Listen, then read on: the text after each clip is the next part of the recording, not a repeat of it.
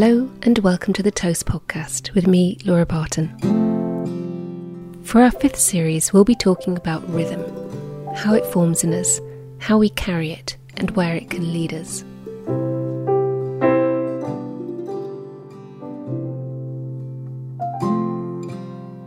Patsy Rodenburg is the world's most formidable voice coach. Across more than 40 years, she has worked with politicians, business leaders, and actors, including Judi Dench, Ian McKellen, and Daniel Craig.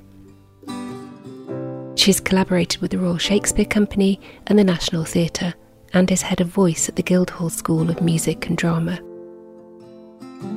She is also the author of books on speech, presence, and her great literary love, William Shakespeare.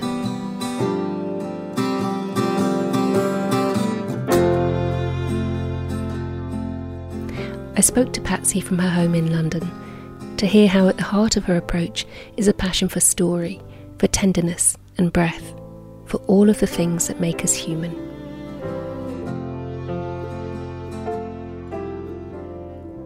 all over the planet, I've been lucky enough to be asked into communities to hear storytelling.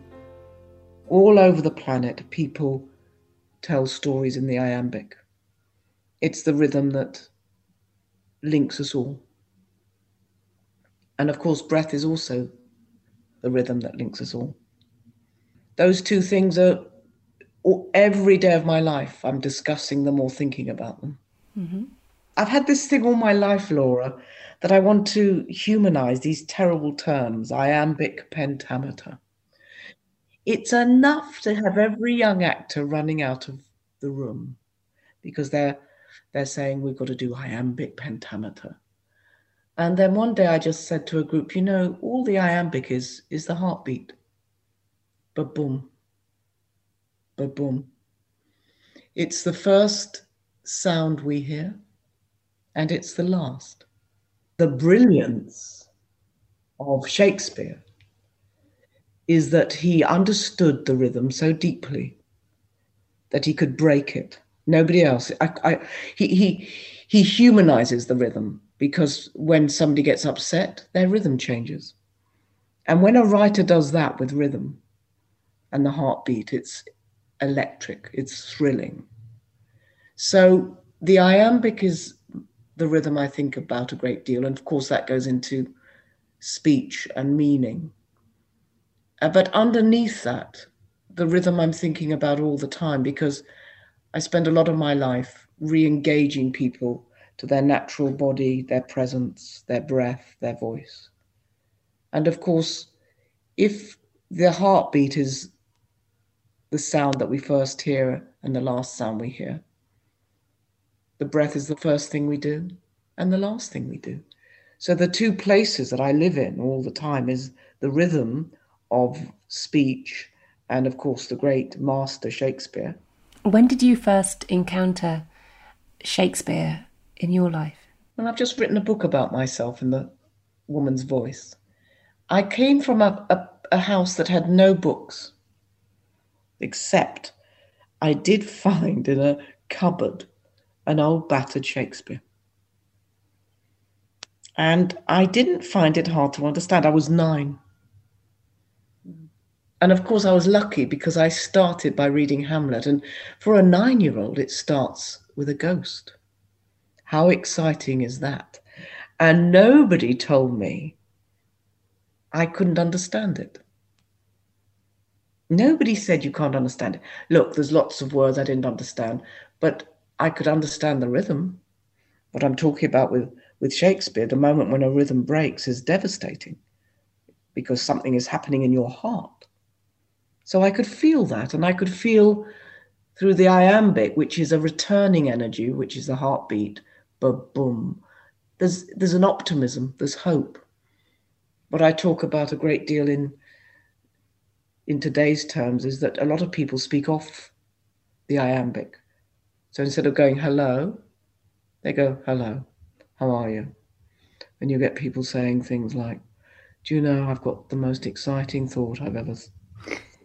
And what that does, of course, is that we hear rhythm in one part of our brain and we hear content in the other. So people say to me, I don't know why people find me so boring. And that's the opposite to the iambic. Mm-hmm. Where has that come from and when did you first notice that? God, that's the question, Laura. That is the question, isn't it? It is. Well, the way I say it to a, I talk about it to a student is that the iambic is about the great stories are about survival. They're about important moments when the heart does change and things that matter. Curiosity, all the things that matter.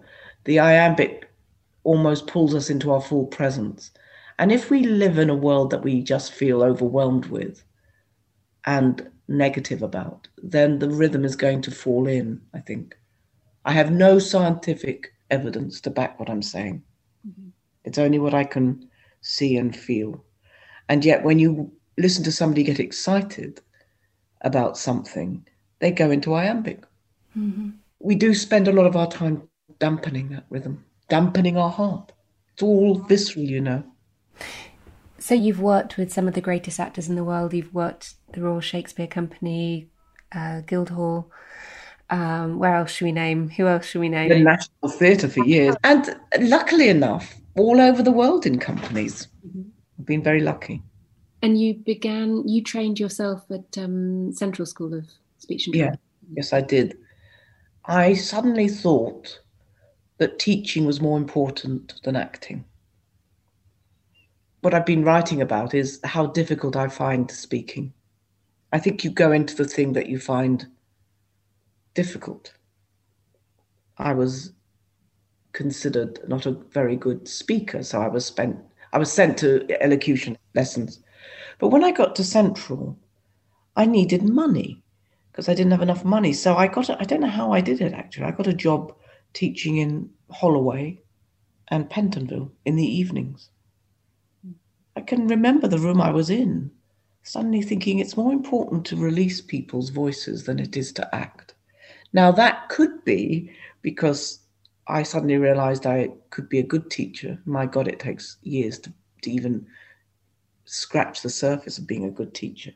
And maybe I knew I wasn't a very good actor. Who knows? But I just, I felt a vocation. When you said you weren't a good speaker when you were younger and you were sent for elocution lessons, what was what was off about the way you spoke and why? Why do you think it was? I hesitated, I muttered. I think it's absolutely to do with I don't enjoy chit chat. Uh, if I got into an interesting conversation and I could talk about something that I felt was important, I was off. But I, my mother and grandmother who lived with us, they were working class and they were dragged into the middle classes. And I felt then, and I feel now, that they were very caged and their voices were caged and they were good listeners, but they didn't speak. They were out of their depth. So, small talk. My father didn't want to discuss things. The male privilege for centuries has been to do with I will speak only about the things I want to speak about.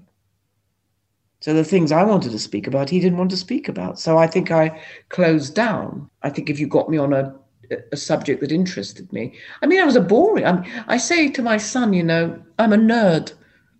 He said to me recently, I was worried about him hanging out with a particular person and he liked somebody else. And I said, Well, so and so's really nice. And he said, But he's a nerd. And I said straight away to him, But I'm a nerd. There's, there's no bigger nerd than me.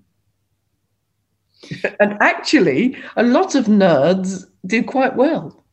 Speaking as a nerd, I'm, I'm all for the nerd. Think that's, that's good. Yes. Did then, when you had this new command of language and speech, did that distance you from your from your family? No, the Shakespeare actually belonged to my mother. And alongside it, I sort of burrowed into a cupboard. I found a battered uh, poetry book, and I found out that she loved poetry. So we had that connection. And my grandmother, who was a hard nut to crack, she was ferocious and terrifying, but wonderful. She was bardic. She told stories. So, in fact, I couldn't have had better people around me, although I didn't know it at the time. She told filthy stories sometimes, only to me. I was nine or 10, and I remember going, wow, this is a daring story. But she was a bardic figure. It's interesting to me that you've got this lineage, it's very female, and uh, you have just been writing about the female voice, and that's been a real passion for you. But also that you have a son now, and you have to bridge that that gap between the male and the female. Do you know I've taught more men because all the areas I teach in them are more men. I love teaching men. I have no issues about that.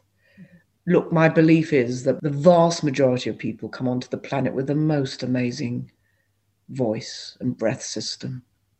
It's all there. It's all there. That little cry as they call out to the world is completely free. And then we get caged by habits.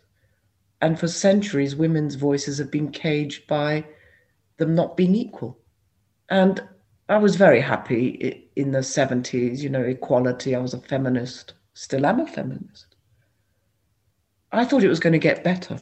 I thought women's voices would get better. And part of my book is about women's voices are getting worse because, in a strange way, in the 80s, they felt that maybe they had equality and they didn't have to do it, they didn't have to work on themselves. But I think that's a bit unfair of me. I think it's because the pressures on women, it's interesting, isn't it? Just at the time we got equality, the media swung in and gave us this idea of perfection yeah. and sexualized young women very early. I didn't have that when I was brought up in the 50s. And all the clothes and all the behaviors close our voices down. So if you look at a group of, say, 30 young people, there are men in that group that have not lost their natural way of standing, their presence, their breath system. Some of the men haven't, because of course perfection is now grabbing young men, which is a killer. By the way, you, we all know that perfection doesn't exist. Why are we seeking something that does not exist? I, was at, lucky enough to be at the a concert when Alfred Brendel did his last concert, and, and at the end he said, "I didn't get it right." You know, we don't get it right.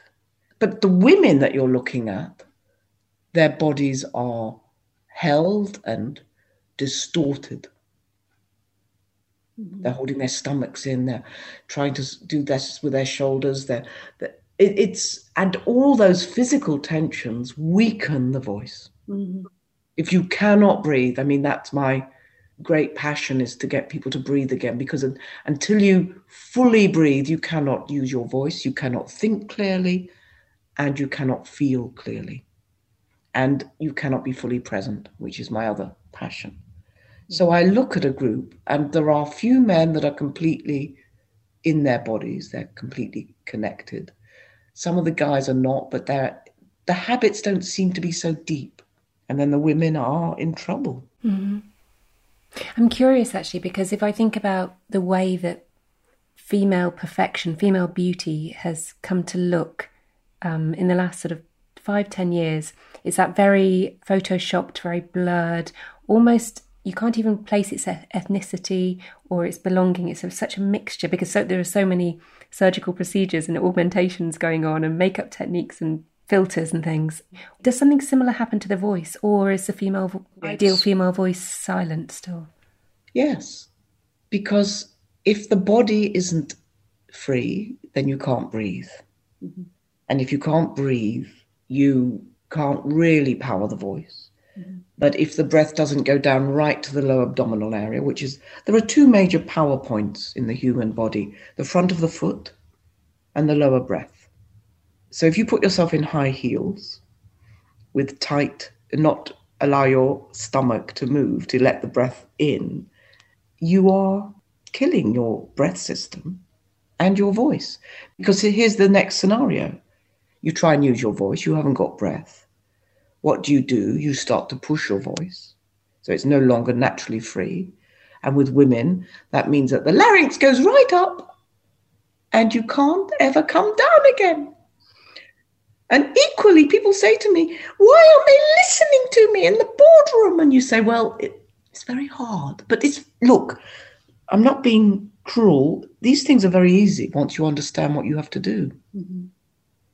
It's not difficult. And the good news is that if you go back to your um, natural breath system, the body is so relieved. Mm. Yeah. You know, when you do one of those silly trips in the street and you do that funny dance down the street to stop falling over. Actually, when you come and stand up again, you feel great because all the body has reconnected. It's there for us. Mm. And the breath and rhythm is critical. That's the other thing about rhythm, you see. If I can't get my breath down, I can only have a high breath. And the high breath, and a natural breath, there should be no tension across here, but the high breath, that rhythm, you can't shift it. And you're on the pathway to a panic attack.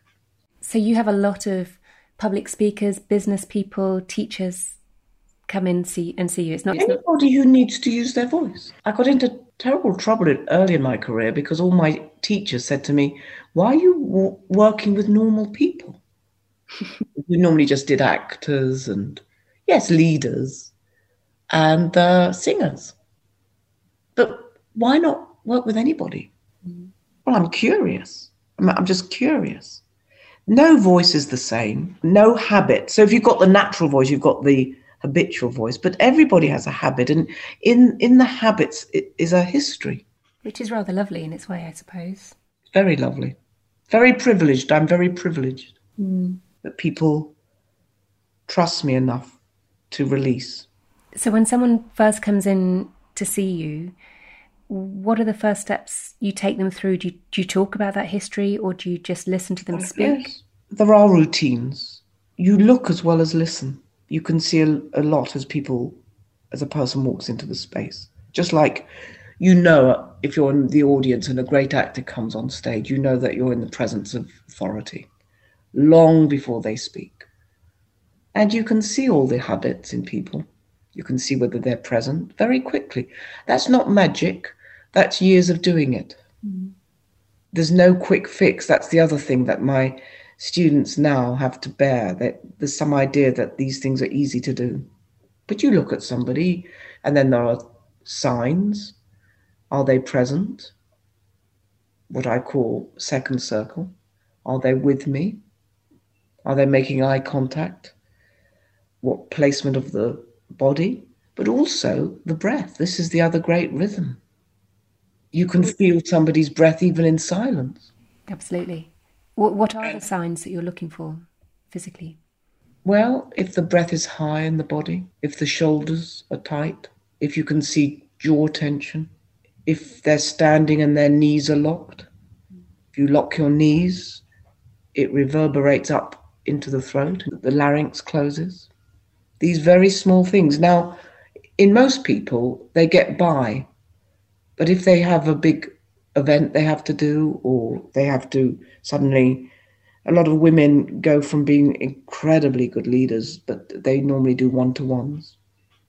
And then they open up into a big space. And that's when the problems come. So the voice might be effective, but not effective in a big scenario. I think for women as well, when they when they suddenly have to be in front of a huge group of people, there's this sudden focus on how they look as well as how they sound. Absolutely. Shall I tell you a little secret? Tell me all the secrets, Patsy. No, no, I won't tell you them all because I don't know them all. But it's so interesting that even a very experienced actor, a woman, will come on stage and they'll never hit center stage. Really? They'll always be a few feet. And then you have to say to them, get center, get to the center. A man will hit the center. I mean, I'm talking about actors, not only because I work with them a lot, but these are people who want to be seen. The first thing you have to face as an actor that you're going to be seen, you have to be revealed, and you have to be heard. Every artist knows this. You go into acting because you're trying to stop your fear of being seen or your fear of being heard. It's a very interesting conundrum. You watch women leaders do a great town hall It's very important. The man has introduced and he walks on and he stands by the podium and then starts. A woman starts before she reaches the podium because I'll get it over with, Patsy. I'll speak very quickly. I'll get it over with. I'm very nervous. And uh, these things can be sorted, but there, do I have a right to be there? Do I have anything important to say? Are they looking at me rather than listening to me? All those things. Now, men have that as well, but it, it's not as harsh. It's not as harsh. And the way that men react to that fear, is it tangibly different to the way that women react to it? That's a very good question. I think by the time a man comes to me, it's serious. Women will ask for help sooner. So I don't know whether I can accurately answer that. I know that when a man feels that they have what is a car crash on stage, you know, that awful moment when you you just forget what you're going to say, you can't do it, and you start to shake or you start to it's big when a man comes, it's big. Women are more sensitized to it and probably come sooner. But it's a very good question. And how do you work with women in a way that is different to working with men? Because they must have their own inherent rhythms, just as not even just in the way they speak, but in, in their ego, I guess. Well, I'll tell you something. I started to realize some years ago, too late in my career, really, when I first went to India and Africa and other places, I got a very clear request that the women, in order to release, they needed to work without men in the room. I cannot look up and make eye contact if a man is in the room. Wow. And I thought women could cope in the West. and then I realized that when I offered it a few years ago as an option, the women said, Thank God. Thank God I can now experiment with release and my own vulnerability without a man in the room. Now, of course, you've got to get them strong enough and skilled enough to deal with anything. So I think it's still true in schools, because I go into schools teaching, that the very bright women hardly ever speak in a mixed school. It's very true in the corporate world that women are often the last to speak. They allow themselves to be interrupted.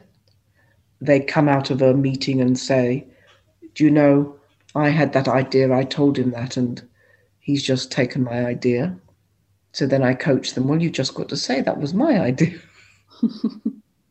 what what happens with a lot of women is that they wait too long to speak. Yeah. And it builds and then it comes out inappropriately.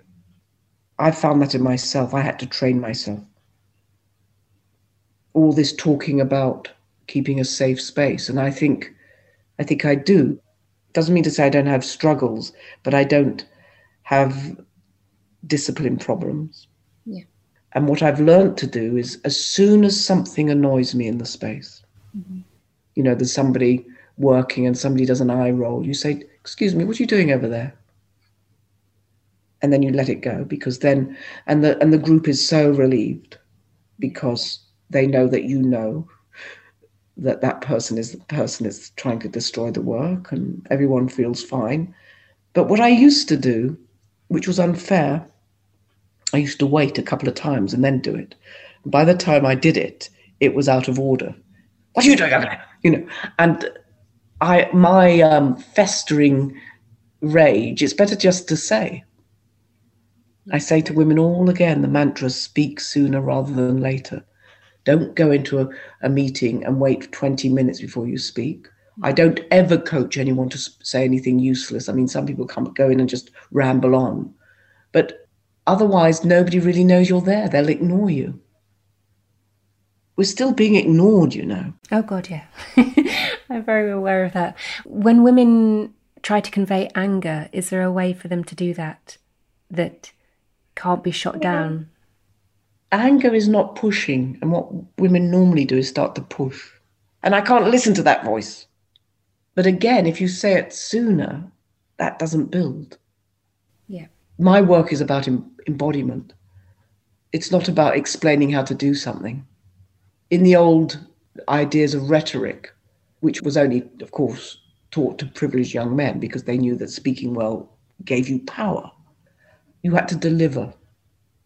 Now, they knew delivery so well that nobody analyzed it, but before you can be effective as a communicator, you've got to go back to your natural presence, to your body, to your breath, your voice, and your speech muscles. You've got to do craft. I'm an artisan, really. Mm. Mm-hmm. And you can't just suddenly fix a voice or a rhythm. And that's the other thing about breath that if you've got the wrong tensions, your rhythm is always slightly off. And again, when women get nervous, they stop breathing. Well, men do as well, but women do it a great deal. And then they lose the whole rhythm. They don't know when to interrupt. There's no flow. So you've got to keep this flow of the breath to catch a. It's like catching a wave. How do you define presence? I realise you've written a whole book on it. Well, it, it comes from a, an event I had very early in my teaching, whereby I was in a staff room with very experienced teachers, and I didn't like the way that these teachers taught. I don't believe in cruelty in teaching. That doesn't mean to say I haven't made mis- huge mistakes in my life, but I, I, I was taught with cruelty, and it's not. It doesn't work. But they were talking about students. They were going, "Oh, he's got it, darling. Oh, she hasn't. Oh God, why did she get a place here?" And I thought, "It. What are they talking about? It." So I was walking back home and I thought, I think they're talking about us being present. And it is when we need to survive. And it is when we look out at the world and receive from the world. It's a, it's a, it's a two way street. And you can see it because people are looking out at the world and their body is alert. So you can see people having a, a meal together and they're getting interested in something, and immediately they will sit up and get alert. So it, it presence is a connection through the body and the breath. Even if you're quiet, you can be present by breathing to something outside you. And I've devised this thing called the three circles of energy, whereby I call being present, which is a two way street, a second circle. When you're in first circle, you're pulling away. Most women are in first circle their spines, their energy, their voice is dropping because that's the servant. Mm-hmm, mm-hmm. If you go to the theatre and the curtains opened and there was a figure standing on stage with their feet together and their spines slumped and their shoulders rounded and they're looking into the floor, you would think to yourself servant long before the play started, really. The first image. And that's really how a lot of women have um, been told to stand and be third circle, which is a much more male habit, which women started to take over in, in the 80s, is when your chair, well, we've had one over the other side of the Atlantic. We've had a typical third circle, shaking hands, always looking beyond you because you give out, but you never take in. Most bullies I meet are third circle. So we're all trying to get to this sweet spot of balance in between with your presence. So, do we quite often mistake that third circle behaviour for leadership? Yes. It started at a certain point. Women started to imitate it, but it's not an alpha. You see, what happened is that I think we said that that was an alpha. That's not an alpha.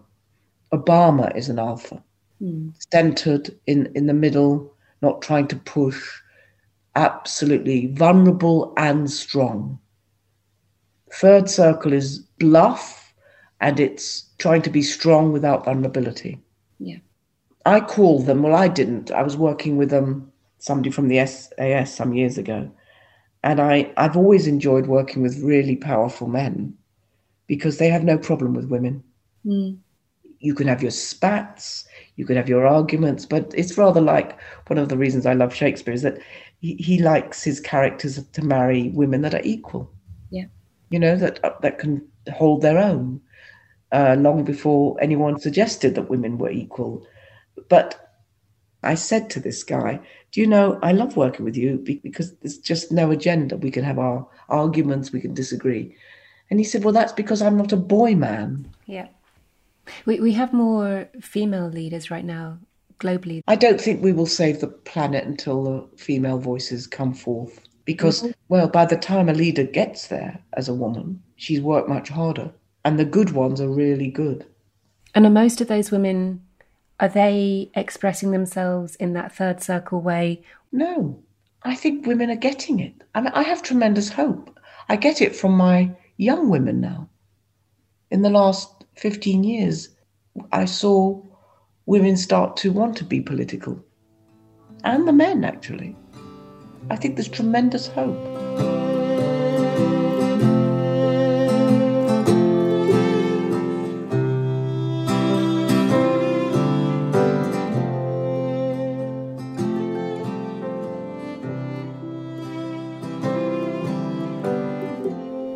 You teach a lot through story and and those sort of stories that we there's moral stories that we've passed down for generations.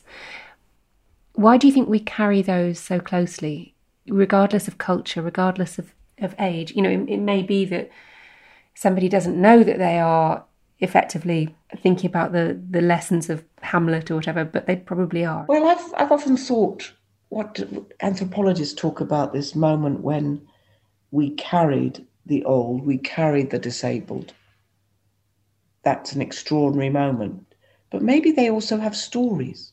The storyteller is terribly important, not only about there's a waterhole that we once visited 40 years ago that might save our life, but it's the decency, it's about power. All Shakespeare is about, really, if you isolate it down, is power. You mustn't misuse power, but you have to use it. There's a lot of women, that's what I have to teach them. They don't misuse their power, but they also have to use their power. They'll let things go, and that's not fair. And the other great weakness that women have, and not only women but men, but for centuries it is it was absolutely critical that women were liked. Mm-hmm. You can't be liked as a leader. You might be, but you can't have that as your major preoccupation. Mm. You can't play games as a leader. And women, because they've had to survive, are very good at playing games, be it masks, be it disguises. So Shakespeare debates this continually. The other great debate is love. Is this unconditional love or is it conditional love? And the other great debate is is this justice, is it divine justice or man made? And those elements I believe, are in every great story. Mm. What I often do with when I'm teaching power to a leader is to get them to speak Shakespeare. Because A, they're getting their voice warmed up and strong, but but this amazing thing happens that the the material starts to affect them. Mm. The rhythms. Which passages or, or scenes do you use? Oh, all sorts, depending on the, the problem. But the good start is Sonnet 94, mm-hmm. when he talks about they that have power to hurt and will do none, that do not do the thing they most do show. Now, this is when, when people don't like it. Who moving others are themselves as stone. People say, that's awful. I said, no, it's not. Cold, unmoved, and to temptations slow. You do not want the person to lead you to be tempted by you. Mm. You have to show no emotions. So the first eight lines are this amazing description of the good use of power because the people who can use their power well, they rightly do inherit heaven's graces. And then we go right down to a flower and somebody who is corrupting themselves. So that's a jolly good start. But you know, all over, there's not a scene in Shakespeare where it, it, it doesn't come up in some way. Mm-hmm. Absolutely. The voices that we hear in, in public spaces now, whether that's on the radio or television or politicians, they're, they're wildly different to even, you know, 20 years ago. I think voices are always changing. There are benefits of COVID. Doesn't feel like it some days. You think I can't bear this anymore. But number one, we realize that we want contact with people. And secondly, we're slowing ourselves down, which is back to rhythm. Yeah. Back to breath. And most people are working much too quickly, much too carelessly. You can hear that in voices, you can hear the tension in voices.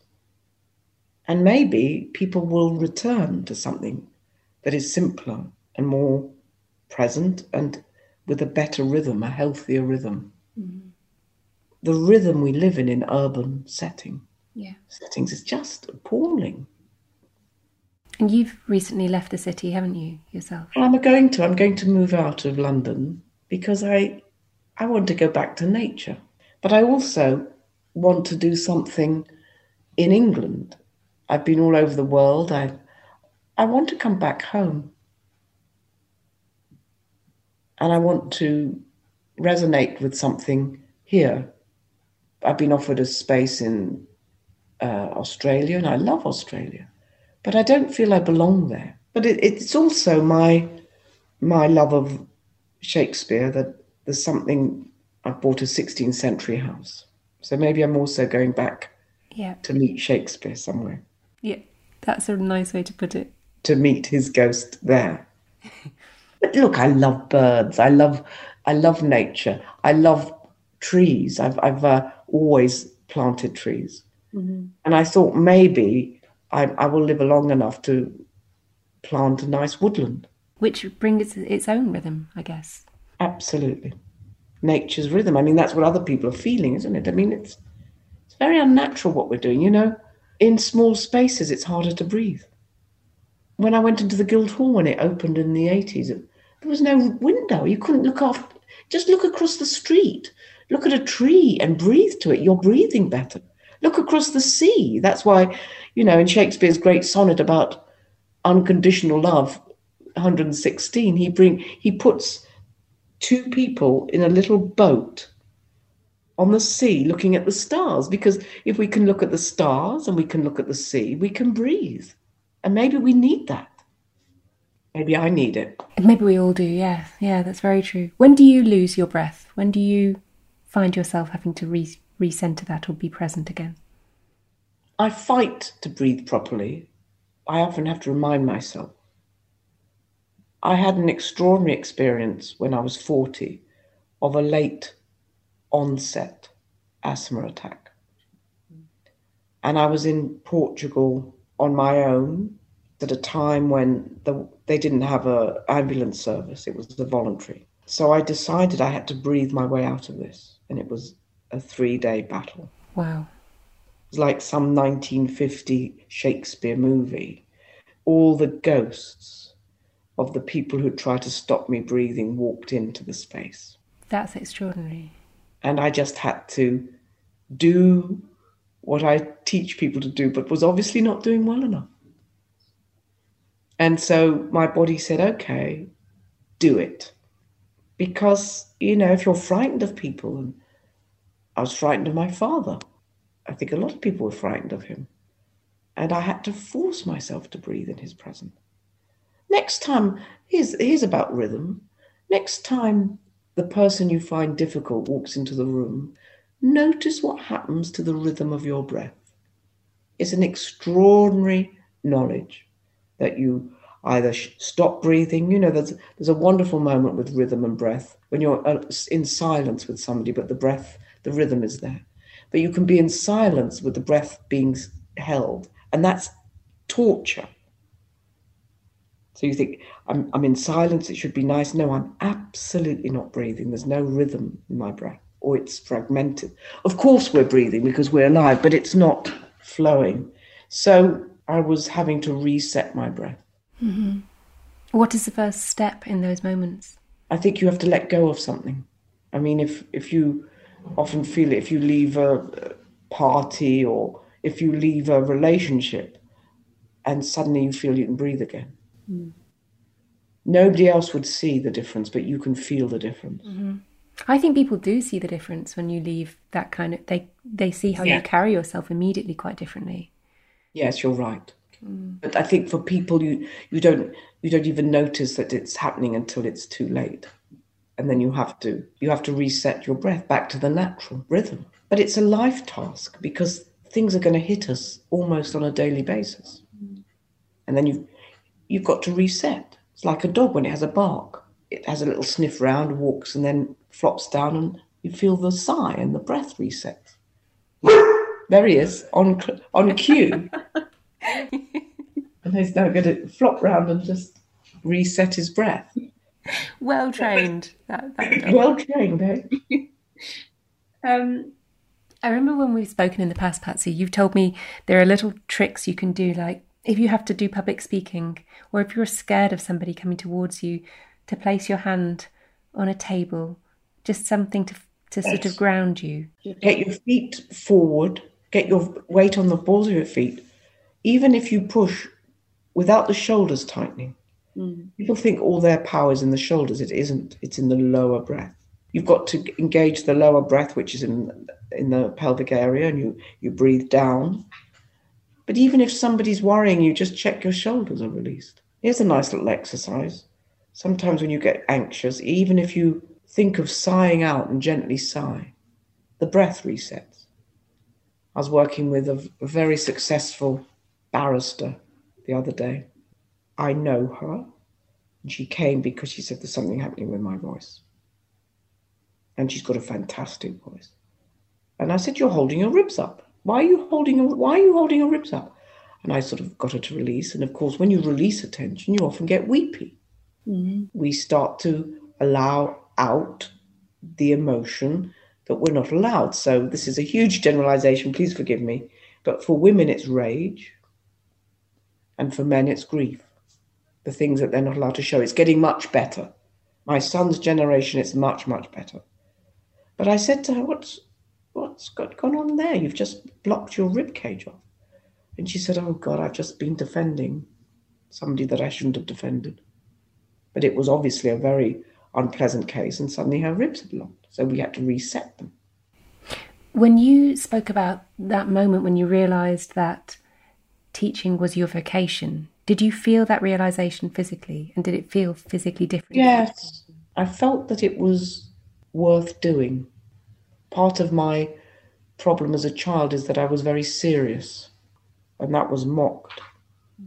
And it wasn't that I didn't have a sense of humour.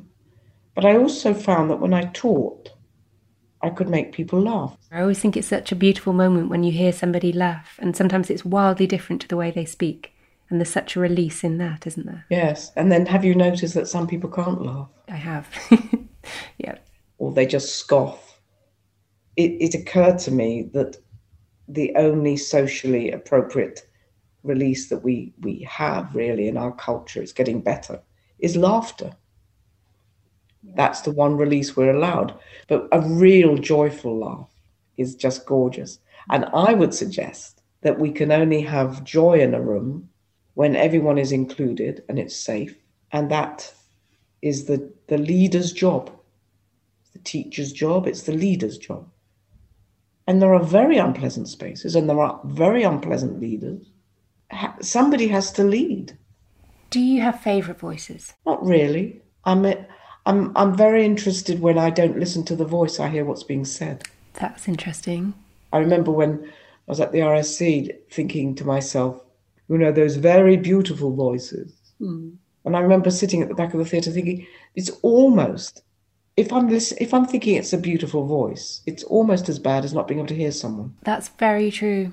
Whenever I hear those very beautiful voices, those those actorly voices, it sounds it's almost like topiary of the air. Do you see what I mean? Absolutely. The voice should match the content and the voice should serve the story. That's what I believe. Topiaries are very good, I must say. I will use it. That's a very, very good description because it is being cut around as they speak it. But authentic, connected, truthful communication can change the world. Is there something that our listeners could do each day to, in some way, enhance their, their own rhythm of breath and speech? Well, this is a question I ask myself every morning. Where am I? So, and, and for me, because it's about embodiment, I will stand and you stand. And if you look down and your feet are under your hips and you just feel your weight go forward a bit onto the front of the feet and you unlock your knees and you put your hand on your lower abdominal area and just see if you can feel it move when you breathe. And you think your spine is up, you stretch up a bit and you think, let's get my spine up a bit more. And you release your shoulders and you look out at the world, look at things. And as you do that, take a very calm, deep breath to that point, and then maybe start humming a bit, warm up your voice. Hum a bit, mama, mama, mama, play with your voice. It's a wonderful instrument. It's an extraordinary instrument. I always remind people that, you know, we try to use our voices before they're warmed up. Listen to a baby in the morning before they have a good old scream to get you up. They warm up their voice. Mm. Mama, mama, mama, and then think, here it goes. Rawr. Warm up your voice. One of the loveliest things you can do to your voice and for your voice is to read out aloud stand, breathe. Doesn't matter if you make a mistake. It doesn't matter if you fail. It doesn't matter if you can't say a word. Just do it. I'm a great believer that if you speak something, you understand it differently, deeply. If you want to, if you know that something's going to be nerve wracking, take the breath, practice it out aloud. We practice. You can't think your way out of certain things. Yeah. You've got to do your way out. And that's why I'm a craftsperson.